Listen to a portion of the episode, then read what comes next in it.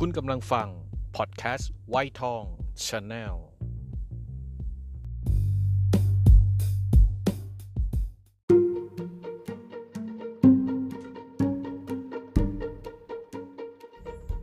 เกิดมาบ่นต้องบ่นที่มัน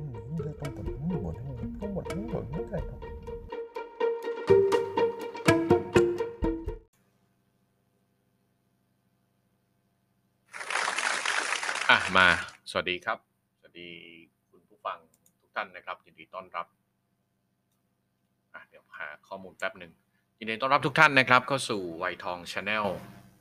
พอดแคสต์นะครับอะอาจจะมีเสียงที่มันวูบวาบวูบวาบนิดหนึ่งนะครับ อันนี้อาจจะคอมตัวที่ไลฟ์สดใน Facebook นั่นแหละแล้วที่มันมันช็อตตอนนี้ก็มีเสียงช็อตนิดหน่อยนะครับ พยายามแก้อยู่ มันจะเหมือนไฮเทคแต่มันก็ไม่ไฮเทคนั่นแหละนะครับ EP ที่เท่าไหร่แล้วเนี่ยร้อยกว่านะครับ ประจำวันพฤหัสบดีที่ 17กุมภาพันธ์2565 วันนี้ก็วันหวยออกนะครับอะวันนี้ตามหน้าปกเลยนะครับ ค่ายายเพื่อเงินแสนแม่ทีแรกสุดเนี่ยข่าวนี้เนี่ยมันผ่าน มันผ่านตาลุงไปแล้วนะอะขออนุญาตปรับไมค์นิดนึง มันผ่านตาไปและ มันหมายความว่าไม่สนใจละจะไม่อ่าน พอกลับเข้าไปอ่านเท่านั้นนะครับ พวกเราครับโอ้โหรู้สึกช็อก ต้องบอกอย่างนี้ครับ ก่อนก่อนหน้านี้เนี่ย ในช่วงที่ม็อบม็อบประชาธิปไตยเนี่ย ม็อบเด็ก ๆ เนี่ยที่ประชูสามนิ้วกันเนี่ย ก่อนหน้านี้ก็จะมีข่าวเรื่องว่าเด็ก ๆ เนี่ยเขามองว่าการแต่งตัวชุดนักเรียนการตัดผมสั้นอะไรเนี่ย มันไม่เกี่ยวข้องกับ ผลการเรียนอันนั้นเห็นด้วย ลามปามมาถึงว่าการกระตัญญูต่อบิดามารดา หรือบุพการีนั้นไม่มีความจำเป็น เพราะว่าลูกที่เกิดมาเนี่ย มันเกิดมาจากความความรักสนุกของพ่อแม่ นี่นี่คือบางคนพูดนะ พวกเราครับ เกิดมาจากความรักสนุกของพ่อแม่ ก็คือ อยากมีเพศสัมพันธ์กันอะอะอย่าว่าแต่ว่าตามนั้น แล้วพอมีลูกออกมา คุณก็ควรเลี้ยง ลูกไม่ได้อยากเกิด ส่วนตัวหนูหนูไม่ได้อยากเกิด แต่เกิดเพราะคุณสองคนเนี่ย สนุกมีความสุข แล้วหนูก็เกิดมา เพราะฉะนั้นเขาก็เลยมองว่ามันไม่เห็นต้องกระตันอยู่ อันนั้นก็ตกใจส่วนหนึ่งละ ก็เป็นหน้าที่นะ พวกเราครับ พ่อแม่นะครับ พี่โจนะครับ ใครที่เป็นพ่อเป็นแม่ทุกวันนี้ คุณมีหน้าที่นะครับ เพราะว่า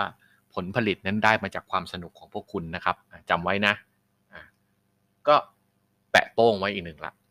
ทีนี้มาอ่านข่าวเนี่ย ยายถูกหลานฆ่า หมกถัง อะ มันเป็นคดีตั้งแต่วันวาเลนไทน์ปีนี้นะครับตำรวจสพเดิมบางนางบวชสุพรรณบุรีนะครับ ได้พบผู้เสียชีวิต ไม่มันขึ้นขึ้นลงลงอะนะ พบผู้เสียชีวิตถูกยัดในถังพลาสติกสีน้ำเงิน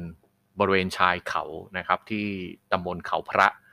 อำเภอเดิมบานเดิมบางนางบวชจังหวัดสุพรรณบุรีเอาทำไมมันขึ้นขึ้นลงลงเนี่ยซึ่งเดิมบางนางบวชเนี่ยจะถึงชัยนาทอยู่ละอีกนิดหนึ่งนะครับผลตรวจลายนิ้วมือพบว่าผู้เสียชีวิตก็คือยายสมศรีอายุ 62 ปี ซึ่งเป็นชาวสระบุรีอะก็ตำรวจก็เลยสืบนะครับได้พบกับคุณตา ซึ่งเป็นสามีของคุณยายสมศรีก็ได้ให้ข้อมูลกับตำรวจนะครับว่าคุณยายเนี่ย ไปอยู่กับหลานวัย 17 ที่โคราชตั้งแต่วันที่ 9 นะครับนั้นชุดสืบสวนก็เลยตามไปหาข้อมูลตามที่อยู่ที่หลานที่โคราช ปรากฏว่าไม่พบกับหลานครับ ก็ตำรวจก็มั่นใจนะครับว่าถูกทางละ เพราะว่าถ้าหลานอยู่เนี่ยก็อาจจะเอ๊ะ แล้วมันยังไง แต่หลานไม่อยู่เนี่ยมั่นใจว่าหนีนะครับ พอตำรวจมั่นใจว่าถูกทาง ก็เลยหาข้อมูล ก็พบว่าหลานสาวตัวแสบเนี่ยกำลังเดินทางไปยังจังหวัดตากครับ ก็ไม่ได้ทราบรายละเอียดนะว่าทราบได้ยังไง ไปจังหวัดตาก ก็เลยประสานงานตำรวจที่สพพวอำเภอแม่สอดจังหวัดตากว่าให้สกัดไว้ ก็พบครับว่าหลานสาวตัวแสบเนี่ยอยู่กับผู้ชายที่ชื่อว่านายปฏิพล หลานเนี่ยสิบเจ็ดนะ แต่ปฏิพลเนี่ยยี่สิบสามตำรวจก็เลยเชิญทั้งคู่ลงจากรถแล้วก็ซักถามเป็นปกตินะครับ พอแค่ตำรวจถามแหละว่า เป็นยังไงรู้ไหมว่ายายอะไรอย่างเงี้ยครับ หลานสาววัยสิบเจ็ดก็พูดออกมาหมดเลย ก็คงจริง ๆ ก็ไม่ใช่ ไม่ใช่นักนักฆ่ามืออาชีพเอางี้ดีกว่านะครับ ก็เผยหมดเลยว่าตัวเองเนี่ยเป็นหลานบุญธรรมของยายสมศรี ส่วนผู้ชายคนเนี้ยปฏิพลเนี่ยเป็นผู้ชายที่รู้จักกันผ่านแอปพลิเคชันหนึ่ง โอ้โห แล้วก็เพิ่งเจอกันครั้งแรกนี่แหละ เวรของกรรมจริง ๆนะครับ ความสัมพันธ์ระหว่างเจ้าหลานตัวแสบเนี่ยกับยายสีเนี่ย ที่ผ่านมาคุณยายก็ดูแลหลานคนเนี้ยเป็นอย่างดีที่โคราช เพราะว่ามาเรียนที่นี่ยายก็ย้ายมาอยู่ แต่เผอิญว่ายายเข้มงวด เรื่องการเงินจนหลานสิบเจ็ดเนี่ยอึดอัดอึดอัด แล้วจนวันหนึ่งเนี่ยยายถูกหวยฮานอยนะครับ ก็คงได้เงินโอนมา ก็เลยใช้ให้เจ้าหลานเนี่ยไปกดตังค์ให้นะครับ เจ้าหลานนี้ก็พอรู้ว่ายายมีเงินหนึ่งแสนอยากได้ อยากได้เงินนี้ แต่ไม่ใช้วิธีการพูดดีๆ ขอดีๆ คิดเอาเองเลยว่าจะได้เงินก้อนเนี้ก็ต่อเมื่อยายตายเท่านั้นนะครับ ก็เลยตั้งใจจะฆ่ายายนะครับ พอทันทีที่กลับมาถึงบ้านก็ลี่เข้าไป บีบคอยาย อันนี้ทางลัดนะ อาจจะมีปากเสียงกันก่อน หรือว่าจะขอแล้วยายไม่ให้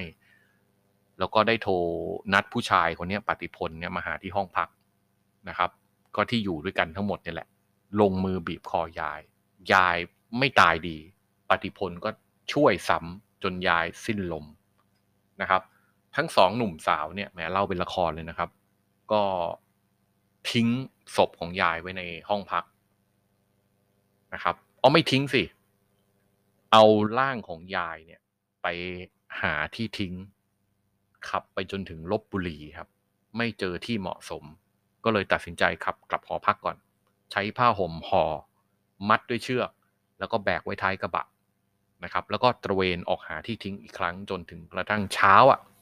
ก็ยังไม่ได้ทิ้ง ไม่ได้ทิ้งศพยาย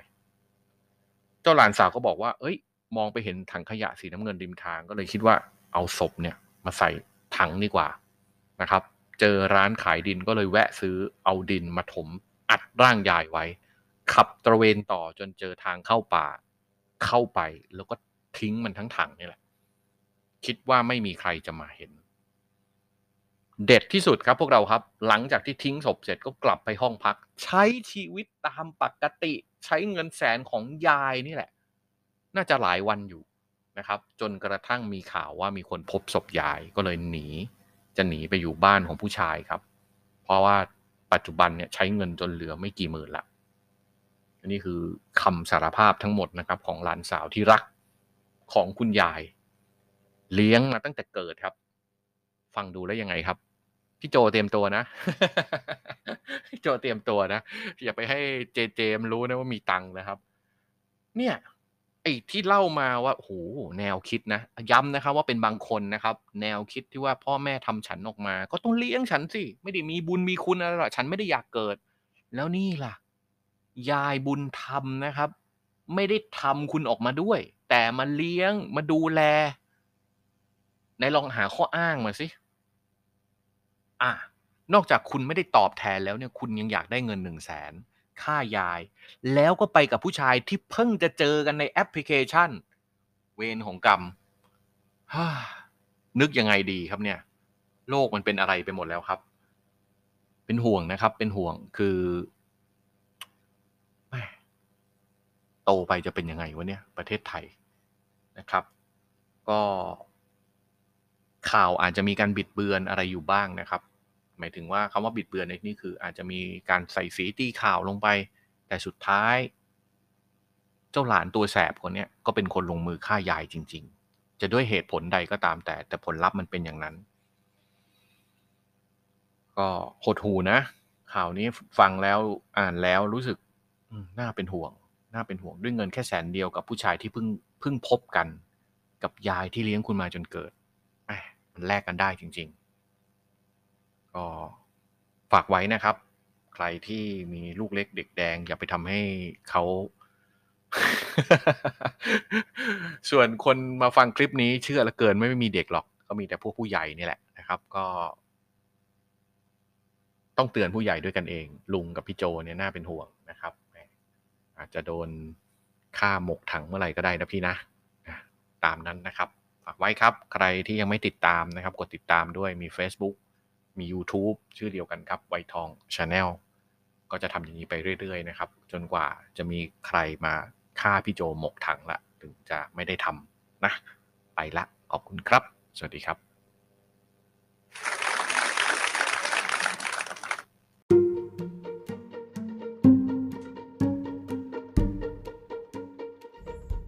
เกิดมาบ่นต้องบ่นที่มัน